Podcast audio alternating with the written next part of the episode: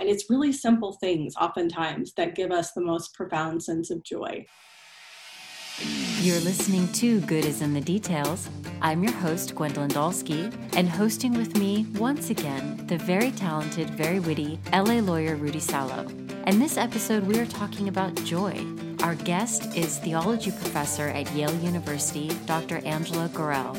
I met Angela years ago through a mutual friend and I always enjoyed talking with Angela. Her interests uh, overlapped with mine a bit in philosophy, this notion of what is the meaning of life. And she came to that question with a theological lens. And when I saw that she had written a book, The Gravity of Joy, I reached out and asked if she would come on the show to talk about it. And she said yes. Now, when I read her book, I was thinking that I was going to get some objective meaning, some objective understanding. I was looking for a definition of joy.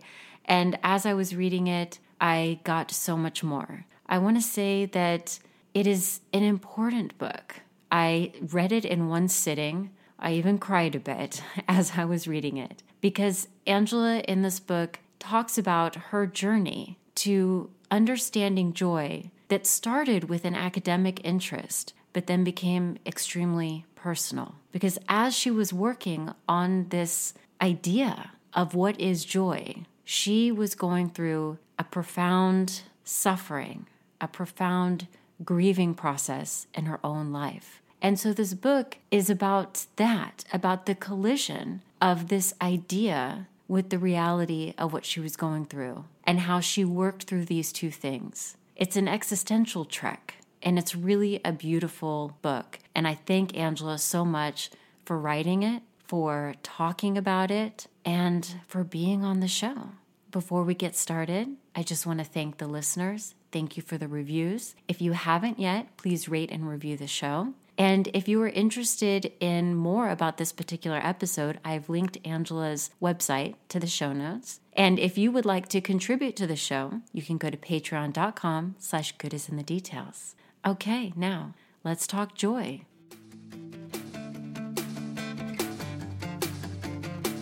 Your work, The Gravity of Joy, by the way, that's a fantastic title because of the autobiographical nature of it. In addition to being part journalistic, there's some academic stuff in here about defining joy. But I am just curious for the gravity of joy, how was this a different writing project for you than other writing projects? Like, I know for me, when I'm working on a philosophy paper, I have to organize the research, come up with the thesis. I'm sure you completely understand that process, but this would have been a radically different process. Did it hit you all at once? This is something I want to write about. Did you, sometimes I know with writing, it almost feels like I'm just the vessel for an idea, like it's just coming through. I'm wondering what was writing The Gravity of Joy like for you?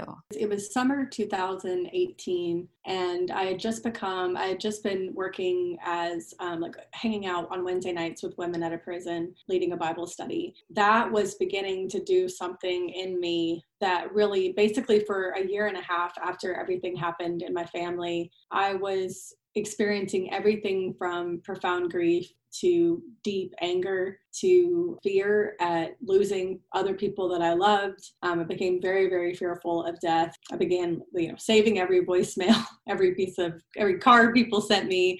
It was just wild. And so I just found myself experiencing grief in every way possible. And then I started hanging out with these women on Wednesday nights at a prison, and I was uh, I was uh, with the women on suicide watch at the prison. And also, I discovered even just over the course of a few weeks that the majority of the women that were coming coming to the Bible study on Wednesday nights were addicted to some sort of substance before they came to the prison. Um, and many of them were in prison for some sort of substance, um, usually heroin or crack. So I began to realize pretty quickly into to volunteering at the prison on Wednesday nights that these women were beginning to connect with i mean they were opening me up to talking about stuff that had happened in my family the suicide of dustin my cousin's husband um, my own my dad's use of opioids for opiates opioids for the last 12 years of his life. And they were helping me to begin to really talk about these things in a meaningful way in the sense that they i was able to talk about them and just be angry and be sad and express things. And for that whole year and a half, I was supposed to be researching joy. And I was joining all the conversations. I was reading other people's work on joy, even when I didn't want to. And it felt absurd. It felt so strange to be studying joy while in the midst of just profound grief. And I couldn't write about it. I, I went to Yale really anticipating I'm going to write about joy. I'm going to write a book on joy probably. And I began constructing that outline in the first few months, but then I just let it go. And for a good year and something never thought about writing myself about it. And then what happened was one of my friends willie jennings who's also a professor at yale divinity school gave this lecture and he said we can make pain productive without glorifying or justifying suffering. And i left his lecture and i literally just thought to myself and for myself i am going to make my pain productive I'm going to try to make some sort of sense of the suffering that my family and I have experienced. And so I began writing the book more as a journal to myself and just writing stories and sharing what had happened and reflecting. And as I did that, I began to integrate research. As I did that, I started to realize a few months in that there might be a book here. I wanted to ask you this is kind of this is more of an academic question but you know there's a lot of existential themes here that are in your work the questions about despair death contemplation. And it struck me that in reading about the notion of joy I, I'm, I'm a little embarrassed to ask but is that a theological question? Like is that because i'm realizing oh wow in all of my studies in philosophy we've talked about these themes but i don't think we've talked about happiness. I don't think joy has ever been part of it. Is joy an inherently theological theme? So Adam Potkay is he wrote a book called The Story of Joy and he is trained as someone who studies literature. So he reviewed this sort of etymology around joy and it's been around a lot longer than happiness in his study of it. But I think that basically over the last couple of centuries that happiness took over. Um, but happiness tends to be a way that we described, I mean, it's in his historical work on it, a way that we describe a calculus of, of materials. So we kind of look around us and we assess how much we have and are we happy.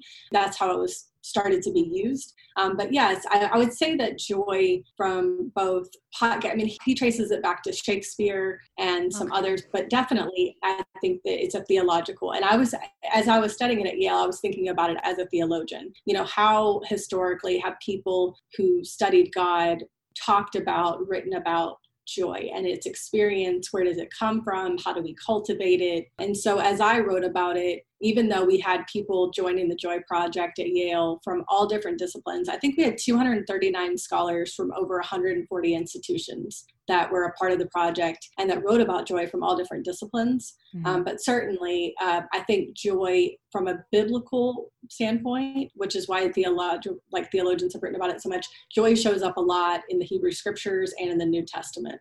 I know I'm absolutely loving these definitions. I see joy as the counter agent of despair. Joy often follows gratitude. Hope and joy keep despair at bay. I just uh there was another one. I'm trying to find it, but uh, oh, this is something I really love.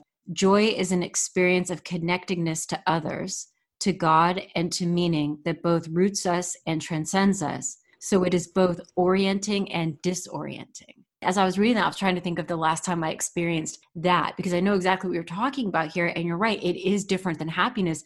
I love that. It's both orienting and disorienting. From your work, is it possible for somebody to understand the concept of joy without the theological component, or do you think that that is essential? I think it's possible to understand it because I think everyone's experienced it. Joy is one of those things that if I ask you to define it, most people are going to have a hard time defining it that haven't been a part of a project really thinking deeply about it. But if I asked you about a time that you felt joy, you could think about it and tell me. Yeah. Um, most people could recall an, an experience of joy in their life. And so then they could and then from that story they would begin to see oh i think that this is what joy is like. And usually when people recall experiences of joy they begin to realize just by the story that they told how it is more profound than most other positive emotions that it's sobering in a way that positive emotions generally aren't and that it has this strange, mysterious capacity to be felt in the midst of suffering, which is why it can be a companion in the midst of suffering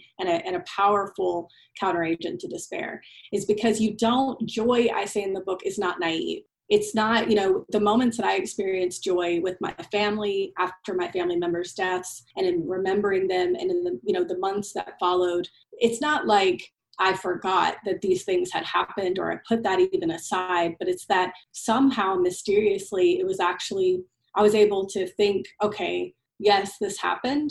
Um, yes, my dad is no longer, you know, here with me. But at the same time, I was able to find joy in a particular feeling or memory related to him. And the same for Dustin and the same for my nephew Mason. Yeah, I was thinking just so that anybody who, let's say, is not of a particular faith, that there's still so much to gain from this kind of a discussion. I'm taking everything in. Uh, in particular, if I ask you a question about what actually brought you real joy, for a second there, I, I, like I kind of stepped into the shoes of somebody. She was asking that question, and I was I was actually answering that question. So if I looked pensive or contemplative, I'm just going to assume you thought about podcasting with me, and I'll just say thank you. Or oh, no, and well, you're welcome. That is, I'll say you're welcome. In, in, a, in, a, in a in a way, in a funny way, you're right because oh. I, I, f- I feel like we do this one of the reasons why we do this, one of the reasons why we do produce this podcast is obviously you're a professor and you want to teach your students and you want to give them a fun new, um, you know,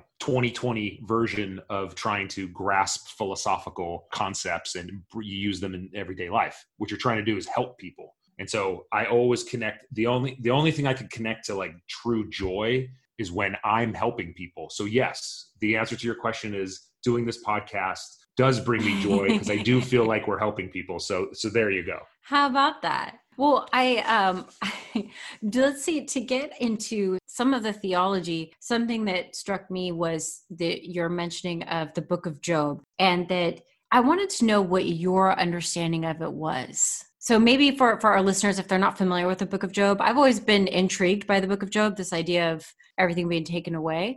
Uh, because I was thinking maybe this is an explanation of when people were pondering how do you explain somebody who's living well and they suffer? How, how is that explained? And so the book of Job seemed to me as a way to offer some sort of peace and explanation. So I would love to know what your take is on that. So scholars have debated for centuries what Job means. so I definitely will be coming at this from a personal um, wrestling with it. The thing for me, the reason why I think the Bible is fascinating among so many other books that we all read is that there are numerous stories in it that people have wrestled with for centuries, trying to make sense of life. I love the Bible because for me, it is refreshing to see a bunch of people who are stumbling through life trying to make sense of it and wondering, hey, God, are you there? And is there a, a, bigger story being told here? Is there something more? For me, that's at the heart of the stories in the Bible. And the story of Job, which is one of the oldest, if not the oldest, people debate that in the Hebrew scriptures and thus in the entire Bible, one of the oldest stories, yeah, is of this person who loses everything and you're and and he's crying out to god. And i note it in the book that there's this moment when he's asking god basically begging god to help him pleading you know for god to make sense of things. And god starts telling job about all the things that god has done. And basically he says you know do you know about this? Do you know about that? And i say in the book do, do you know where the mountain goats give birth? Because god is i mean basically essentially saying i know all these things and helping Job, there's a sense that God's ways are higher than Job's ways, that there's there's something that God maybe has access to or knows that Job doesn't. But it's almost as if I can imagine Job looking at God and being like, Yeah, I get it. I know you know more than me. That's why I'm coming to you. and so for me, the, the story of Job really is hard to make sense of on its own. For me, it's the entirety of scriptures, Hebrew scriptures, and the New Testament that helps me to make sense of it personally. On its own, standing alone, it's about a guy who's wrestling with suffering in his own life and trying to make sense of it, who cries out to God. So I relate to Job just on that. Like, I've suffered, I know what it is to cry out to God and to try to understand it when I look at it in the scope of the entire Bible, what I see that really is interesting to me is uh, the great Dr. James Cone. He says that the Bible is not about why suffering happens, it's about God's response to suffering. What does God do in light of suffering? to me, that's a helpful thing. And so I try to spend my life as Angela Gorrell trying to not ask, like, why is suffering happening, but where is God in the midst of suffering? And then the other thing that's really helpful to me is something that Mike Petro, one of my friends, said to me once casually but he has a you know doctorate in mythology but he says that the only answer to theodicy is theophany that the only answer to suffering is the, the very presence or the manifestation of god. And i think that that's to me what the bible suggests and i can live with that. What are your thoughts about when you are suffering when things do go really tough or there's been some deaths or when you're really down on your luck that that is the time where you tend to pray to God or that's when you turn to God or you you really ask for help at that time. But when things are going well let's say you're filled with joy maybe you forget about God. I'm not naming names but let's say you know I suffered from that and I feel some guilt about that. I'm, I'm just curious is that out of the norm or, or is that kind of you know just a normal part of the human experience that you found as a theologian? Yeah I mean I think that it is a normal part of the human experience. I think part of what I realized in this book, in writing it though, is that just because when we're experiencing joy um, and we're rejoicing over something, that can be in response to God's goodness. Even if we're not intentionally being like, God, I thank you for this or rejoice over this in recognition of and like your presence or something like that. I think that joy is because joy is God, because joy is like what we get from participating in the joy of God, that to express joy is to be in God's presence. It is to to give ourselves over to it is, you know, to be connected with God, whether we're being really intentional about it or not. I think that's the gift of joy.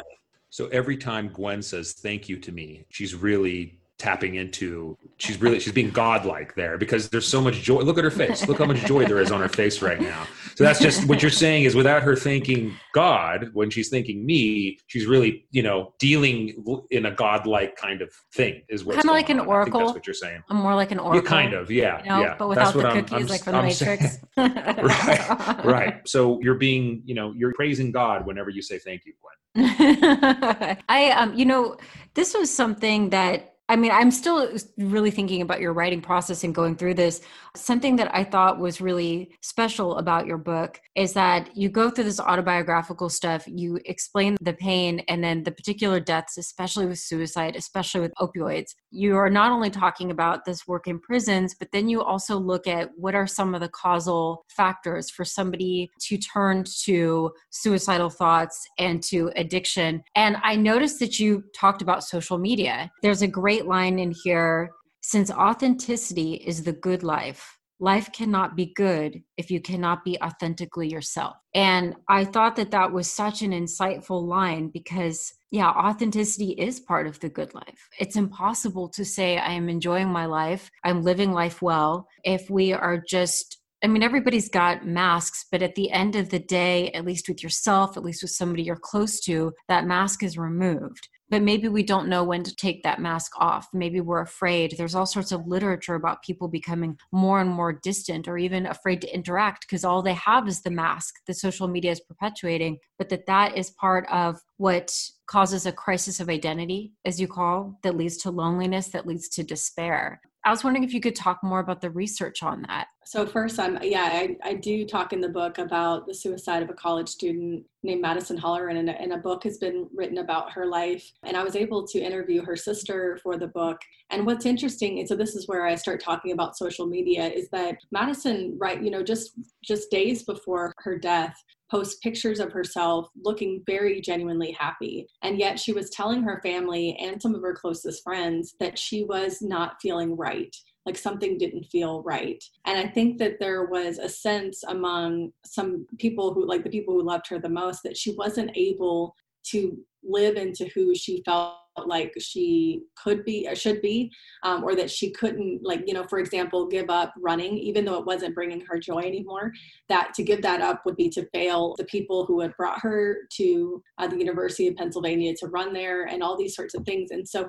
she began to feel that she had to choose between doing what other people or something it's hard you know it's hard to, it's all conjecture really because maddie's not here to tell us but there seems to be um, in the people who knew her best some sort of there was some sort of disconnect between who she felt like she really was and what she was having to present to the world. And i think many college students many young people today especially between ages of 18 to 25 feel that pressure. Donna freitas has written about this in the happiness effect her book where she went to 13 college campuses. And she asked college students about their experiences with social media. And she found over and over again college students saying things like I feel like I have to post that I'm happy all the time. I feel like I have to be successful all the time online. I don't I feel like nobody I can't share about my mistakes or my failures. And so we're seeing in the research that young people do feel a, tremendous amount of pressure to present a certain self online that's a brand, you know, a brand that's really successful and happy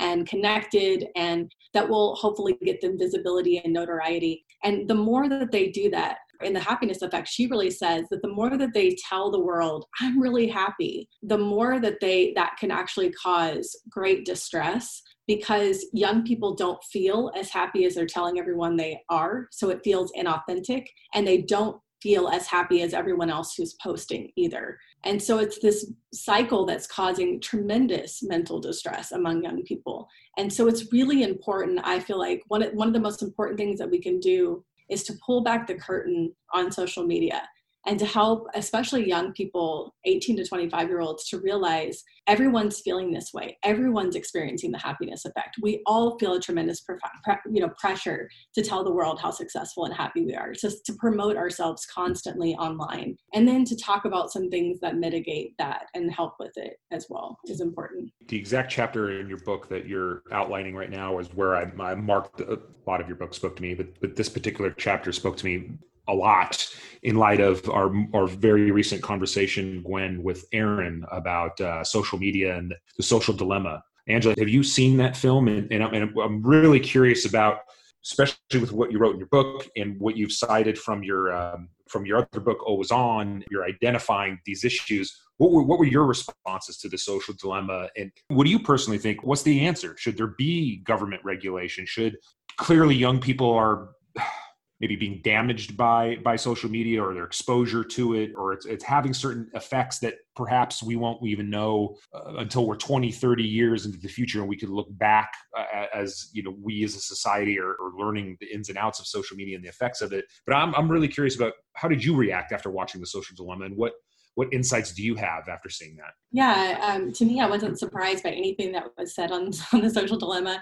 Chapter three of Always On is really dedicated to, in uh, my book, is really, uh, it says a lot of the things that they talked about there because people um, like Sean Parker, who helped develop the like button, had come out earlier. He's written articles, he's shared a lot. Several of those guys have been publicly speaking out about those opinions for multiple years. And so people who followed their work closely would have already, you know, like myself, because I was writing a book about media, I knew what they were like, what they were going to say. And I was the one thing that I think really surprised me, though, at the end that they talked about more and more was just how the algorithms were being fine tuned more and more on social media to actually create alternate realities for every person. So, whereas instead of uh, like, because you know, we are always talking about how groupthink happens online, but basically the fact that they are fine tuning it so much that actually the news that I receive is different than the news my mom receives versus who my friend receives in Kentucky or this or that, that based on what we like, we literally are presented different realities about what's going on in the United States and around the world that to me i had not really thought about it that way. Or they hadn't i hadn't read them explicitly like talking about how it was kind of creating a different world. So because you know you find yourself in political conversations or other types of conversations and you're just like how is like this person not getting how are they not seeing it like this? How are they not mm-hmm. talking about climate change in this way? Mm-hmm. and it's because they're literally not seeing the same things that you're seeing. That was really intriguing to me. Um, i do want to say though that i think there is hope. And um, a couple things that make me really hopeful is one that there's a lot of research that supports the way we use new um, new media, especially social media, can cultivate connection and help us to feel more compassion and empathy for other people. And there are things that we can do Um, so basically, the more we participate online, the better it is for our mental health. So instead of getting online and passively, when we when we get online and passively scroll for boundless sets of time through a, a bunch of data, and we never reply in a conversation, we never post ourselves, share what's happening in our lives, you know, share a story. The more likely it is that we're going to feel anxious or depressed or lonely when we're in social media spaces. The more we participate in conversations, um, celebrate with people who are celebrating, replying to people, messaging to people, sharing what's happening in our life, the more we spend our time in active use of social media, the better the more likely it is going to help us to feel connected to other people to help us to learn and to help us to feel more loved and like we're loving better. So there's actually a way of using it that can mitigate mental distress or increase love and connection. And i agree with that the the times when when i get into some funny rants on facebook with some old high school friends or other people i get joy from that because uh, i i can tell people think i'm super funny and it's the cat's out of the bag that i'm this hilarious person. I get no laughter uh-huh. from Okay, that's fine. however, however, the, the double edged sword there is there's a lot of haters online, right? There are people that live to just talk trash to people. They feel protected in their little tech bubble in their home or in their little cellar or wherever they are, and they, they'll just say nasty things online. Um, obviously, for that individual, you know, they're just a bad person. I'd like to just say, oh, well, that's just a few bad apples, but there, I mean, there's just tons of haters out there, and you could see on the social dilemma. You know, one of the most memorable scenes is when the girl posts her picture, and then she she starts getting nasty comments about her ears, nasty comments about her face, nasty mm-hmm. comments about suicide. It's like, yeah, you know, I, I could also see how it's also a window into you know really weak bullies to feel protected to say terrible things, and so I guess I don't have a fix for it. Like I, I, really don't. Like, do we not allow kids under the age of 18 to have any social media? I don't know what the fix is. I'm curious. You being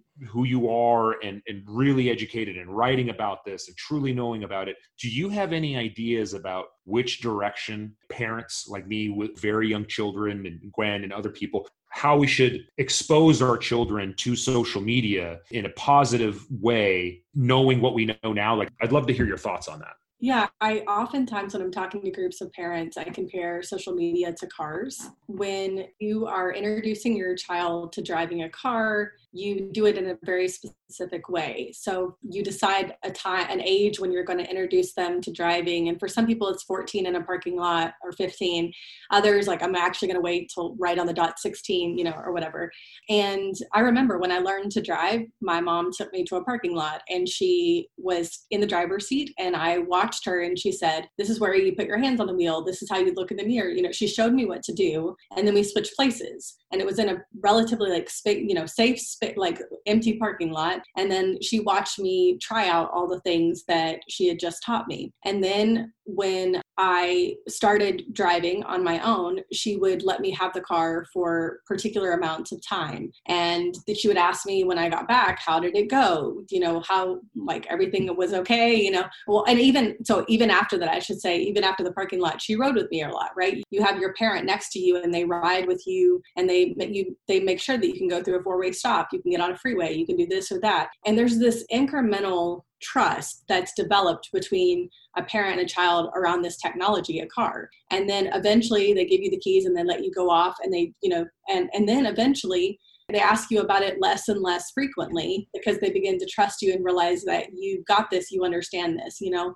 I think social media has to be like that. I think we start with one platform that you feel like you know just like the empty parking lot that um, it starts with a lot of let me show you how this works or let me find someone who i trust to show you how this works i'm going to survey it i'm going to watch it i'm going to make sure that you, you know what i mean I love that. It's super helpful. I think I'm probably going to use that analogy on a going forward basis, except for a couple things really quick. Okay. We as parents know that it's not just us out there policing our children. There are actual police that you know and i know police like to see like to in particular go after younger drivers people that look particularly young. They will they won't give them the same breaks as older people. They'll give them tickets. So me as a parent i know i'm going to feel more comfortable because we have the police out there. So in the social media world who's the policeman who's going to be watching out for our children? And should there be? And, and should we just kind of know that hey well unlike driving That's a car yeah I mean, here's the thing. sure in an ideal world, there are multiple people who care about your child. It's not just you. And so they have a mentor, they have teachers,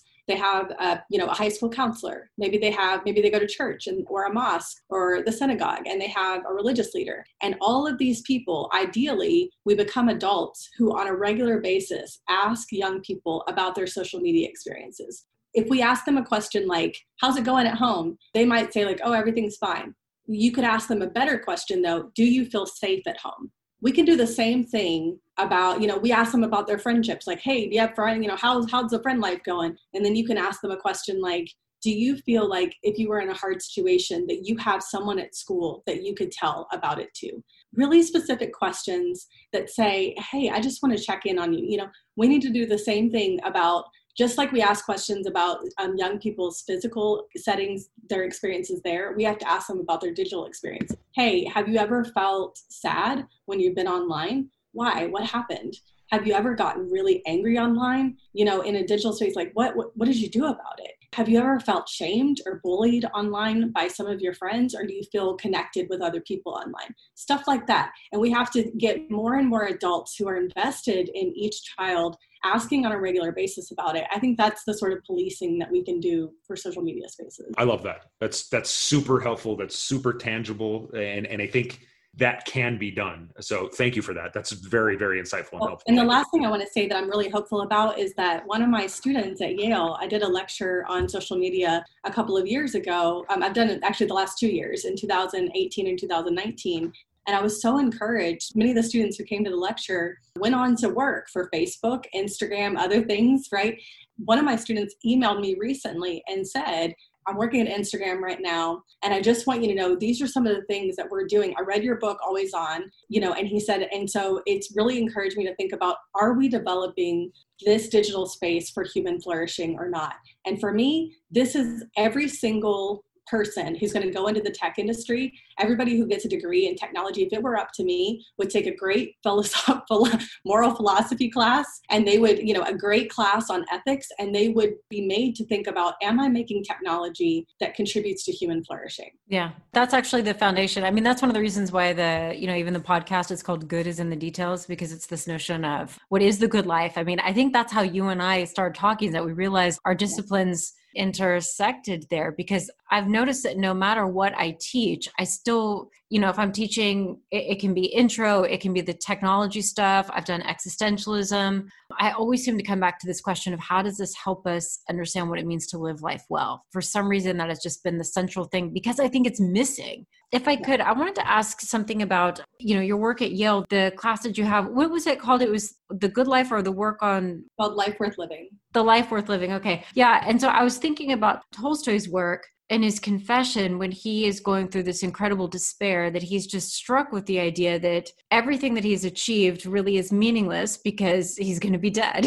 And so he's like what am i doing all of this for? Who cares what i write? Who cares how much wealth i have? Who cares i have a family? It's as though he did the checklist of life everything that you're told you're supposed to do and then he realizes this is rather meaningless and so he goes to, he describes going to philosophy, he describes going to science to ask the question, even to religion, to ask, you know, what is the meaning of life? And he was only getting these very vague answers and he realized nobody could answer the question of what is the meaning of my life but he eventually says that after he let go of this let's say ivory towerish type of investigation he came to the conclusion about the joy of life from he says the unlettered folk that it was actually the common people, the people who every day just enjoyed their existence. It wasn't from the philosophers, it wasn't from the scientists. And I'm just thinking about this journey that you had about doing a Bible study in prison. What were you expecting going in, and then what did you get coming out? It was about a year into everything that happened. So, three of my family members died in four weeks, and then about a year and a couple months later, my church was looking for more volunteers to come. And Bible study is a very loose term for what we were doing. We certainly opened the Bible and talked about it, but there was so much more that happened. And depending on how long the corrections officers would allow us to be in the room, sometimes it was an hour and a half, sometimes it was three hours. we did everything from, you know, share stories to praying for each other to singing and dancing to meditation, on and on. We did all kinds of things together. And so I signed up for this in the midst of profound grief. I all I can say is that there was a sort of nudge in my own spirit where I just felt like this was something I needed to do and it is something that as a Christian I would just say felt like a nudge from God. I just felt like in my spirit Angela you should do this. You should surrender to this invitation. And so I did and I it made no sense because I had not prayed myself really earnestly for a very long time at that point. I mean for for me as someone who has like been a very faithful like person like a person like who prayed faithfully most of my life and stuff like that it just was so strange to just have these months where i just stopped praying or feeling like um yeah god heard me anymore and so it was strange to say yes to this invitation and yet it just felt like i was something i was supposed to do and then in the weeks like i said at the beginning um, a few weeks into it i just began to realize that these women were going to help me to understand my family members pain and the sources of their suicidal thinking and their their use of substances to escape and numb pain. I began to understand the sources of their pain. I began to understand the relationship between pain and violence and uh, cycles of you know abuse and trauma in people's lives how that you know often lands people in prison.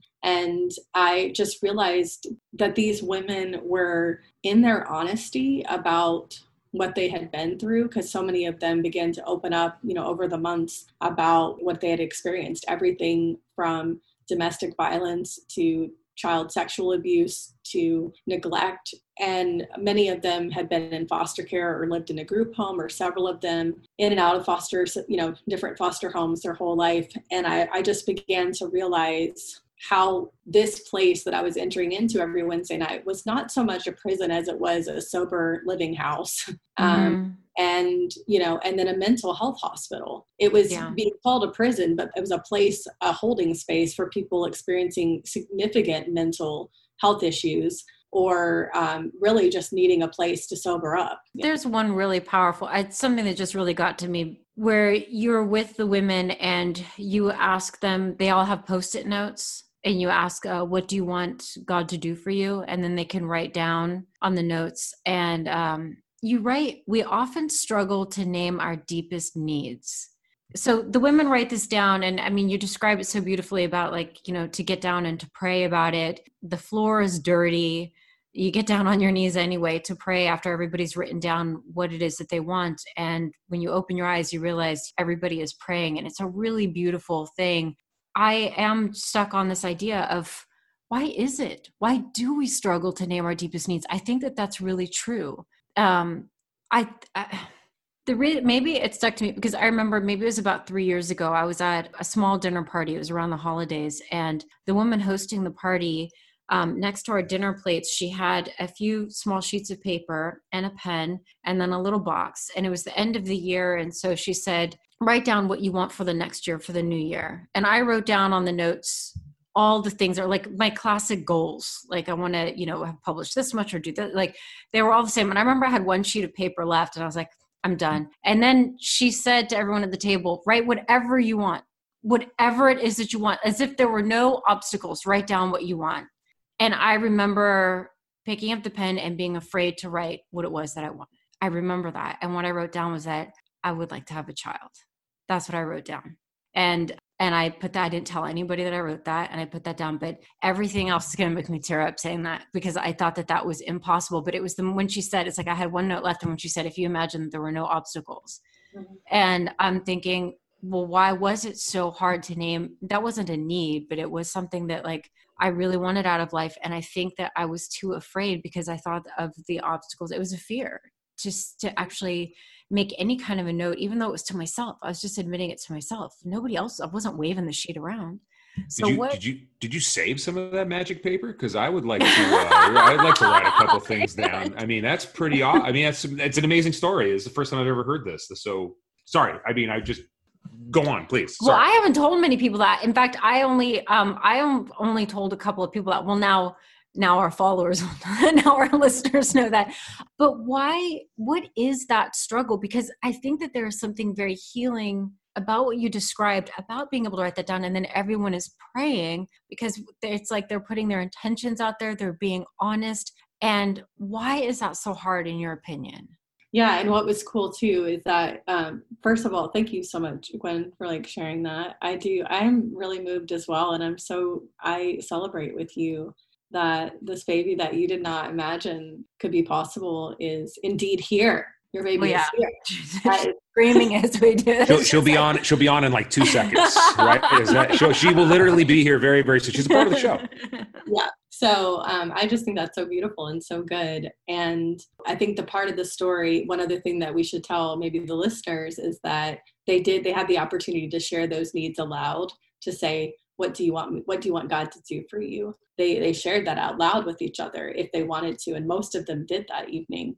And um, the thing is, is that to say that we need something or that we want something or we want God to do something for us is to admit that we are needy. And so it's to be vulnerable, it's to be open about our longings, our hopes. Yeah. Um, and so, you know, I think that a lot of us want to, I think we lean towards, you know, I, I, I quote Seneca, right? Or some somebody who quoted Seneca. We're not sure. There's a footnote in there that's really funny. But um, Seneca, if we cease to fear, um, if we cease to hope, we'll cease to fear. I think we we think that. I think some of us we don't really think it. Like if we actually put it out there, if we say it out loud, we're like, okay, I don't want to cease to hope but I think we do have that feeling that if I just don't hope for this thing, then I will stop fearing that it will never come or something like that, you know?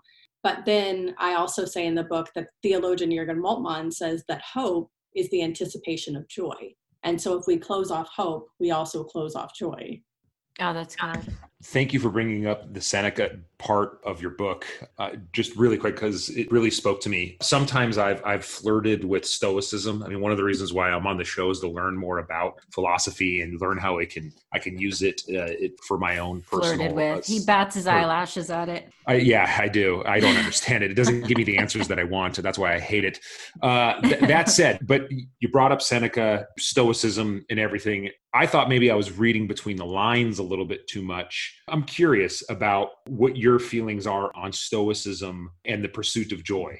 I think I understood what you were writing in the book, but just like now that you're actually on the show, I, I I'd love to hear you tease that out a little more. Well, I think the Stoics think that you're going to live a happy life, a good life, the life worth living if you're free from passion. So if you don't allow any emotion that comes to you to you know if you don't feed it if you don't express it and give yourself over to it um, and if you don't long for particular you know any passions then you're going to overall enjoy life more because you know the good life for them is the virtuous life. It's the life that's committed to leading your life well. And so they think you know you just focus on the way you lead your life and then you don't have to worry about any emotion that comes to you. Um, whatever comes to you you can let it go because life is the good life is not about giving yourself over to any emotion good or bad positive or negative however you want to say it. It's about committing yourself to doing the right thing. And I just don't think he, the Stoics are right. I, I disagree. I think that, for example, joy is such a powerful emotion that, oh my goodness, if we, and happiness is a powerful emotion, it's a good emotion. Righteous anger. If we don't have righteous anger, how do we create a world that is more just, that is more peaceful. You know, I think that you know i say in the book that it's important to befriend even emotions that people have labeled bad like fear and anger and really ask okay what is the wisdom in this emotion? What is this emotion trying to teach me? You know to be in touch with our emotions is to be in touch with i think a wise aspect of ourselves. I think we want to make sure that our as we're listening to that wisdom and as we express this emotion and that we express it in a way that's generative and like, you know, for us and for other people and you know, as generative as possible. So because we can just create hurt in the world if we don't do that with particular emotions. But certainly I just think that joy is, you know, for me I define joy as the feeling we get when we feel connected to others when we see like recognize and feel connected to others or to something beautiful, to meaning, which is why you name this podcast, like it means something to you to help other people, or to the truth. When we recognize these sorts of things and we feel connected to them and we think, this has something to do with my life, that feels really, really good. I'm connected with other people. That feels amazing, you know, and it's really simple things oftentimes that give us the most profound sense of joy, whether it's like a baby being born or music, and we're like at a concert and we just realize everyone around us is caught up in this same thing there's something really powerful about that. I mean, Brene Brown talks about collective joy, the power of collective joy and collective sorrow. Um, and I'm so I'm with her. I'm not with the Stoics. I seriously think I'm tearing up right now because I've seriously flirted with Stoicism because I am uh, such an emotional person, and I know I, I, felt like I've needed to quell it in order to be a better person, and I and I just can't. And so finally, I, when I was reading your book and you touched upon that, I was like, wait a minute, she's saying I'm a normal person? No, can't be. I'm I'm I'm not a normal person. And just to hear you say that, yeah, there is such a thing as righteous anger. Yeah, no, no, you should get angry every once in a while. If somebody's doing something wrong, get angry about it and say something about it. Or you should feel happy. Even though you might be sad the next day because something bad happens, enjoy that happiness. Thank you. You have helped me tremendously today. So I hope that brings you some joy. Mm, it does. You had started out by saying this idea of some purpose with the pain. And so I'm wondering now that you have produced this book, do you feel like you've accomplished that? Was this part of the healing process? Was this part of the grieving process? And also have you had some reactions from your family? Was it healing for them to read this or for anyone else who has a family member who has an addiction? And how to be loving in that moment and supportive? What has happened since the publication of this book? I'm working on it yeah, I, I feel very grateful that this has been one of the most cathartic experiences of my life. it um it was incredibly helpful to me to just write all of this. One of my favorite people who has like written about Christian spirituality, her name is Rachel Held Evans, and she died last year actually. But she had a mantra above her desk whenever she wrote, and it said, "Tell the truth." And um, I really felt like in this book that that's what I did. I told the truth and I tried as honestly and as I could and like, you know, to say, this is the story of my experience with grief and what it did to me in my life and how it caused me to ask more existential questions than any other time period of my life. But at the same time, in doing this journey and in meeting with people and being vulnerable with them Wednesday after Wednesday evening after Wednesday evening, in interviewing other people who had lost loved ones to suicide or overdose or addiction, there was I found solidarity, I found healing. And basically, I think my hope, I have two hopes with this book. One is that it gives other people permission to feel whatever they're feeling and to tell their story, whatever story they have. To, like, you know, you don't have to be the person who doesn't want to acknowledge what you need or what you're going through. You really can share that with other people. And oftentimes you will find healing in that honesty and in that sharing. That's really surprising and beautiful.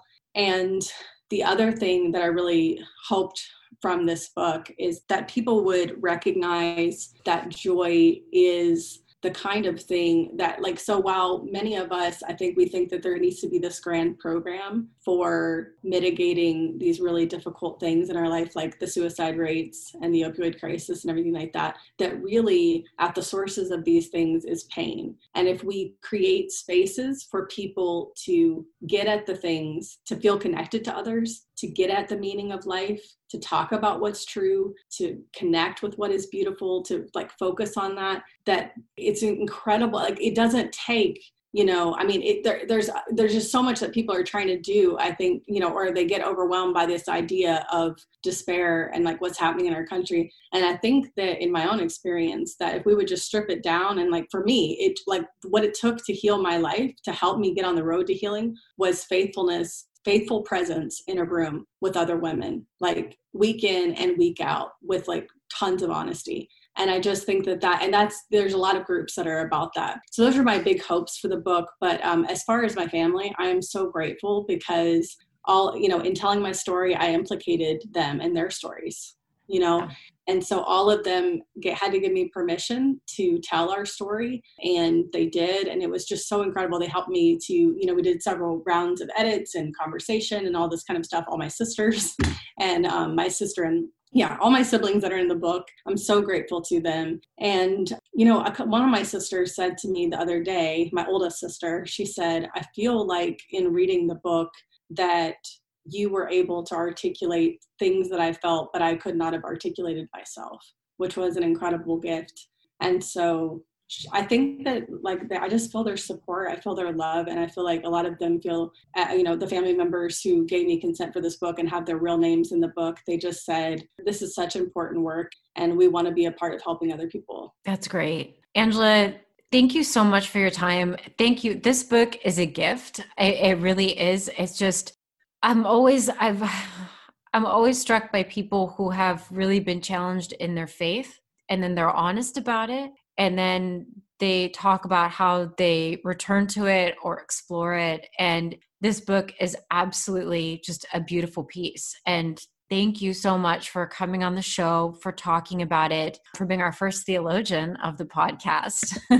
That's also very cool. You're going to be our resident theologian if we come back with some god questions okay oh yeah. Yeah. Please. Please so yeah. thank you for that. Rudy did you want to no, I I just really wanted to, uh, literally wanted to thank you again for your your book, your, the vulnerability in it, the honesty in it, and um, I, I, meant what I said. I, I felt felt it felt good to, to read that having emotions is okay.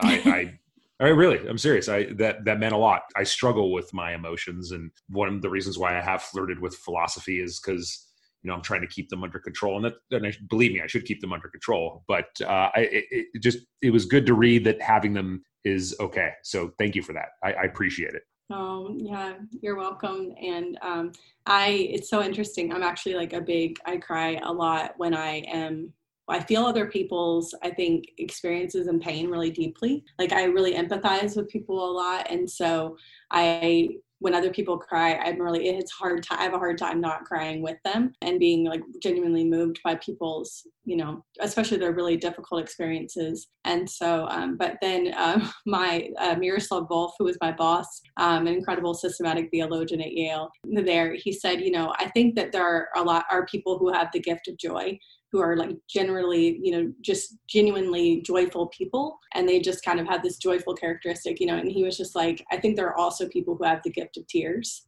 And they really are both gifts. Like that it's an important thing for the world to see, like, you know, there are times when people actually need to know that what they're going through moves you too, because it helps them to realize, oh, yeah, I'm not like this is not weird for me to like think that this is sad or hard you know like i'm not being uh, delusional here that what's happening actually is very painful and very hard and empathy just goes such a long way i think especially in the kind of moment that we find ourselves in right now. Thank you so much to both of you for reading the gravity of joy. Um, thank you for reading my story and my family's story and for honoring it today with your questions and your time and uh, where can where can people find you if they have questions from this podcast, or how can people get in touch with you? Yes, um, I have a website, angelagorrell.com. So that's a n g e l a g o r r e l l.com. So angelagorrell.com. I am a professor at Baylor University, so you can easily Google Angela Gorrell, and you can find me, uh, my email, and um, all that stuff. So I would I welcome people to contact me there. Yeah, okay. My, yeah, and we're gonna have to now, Rudy. We need to read Always On. Now we need to read.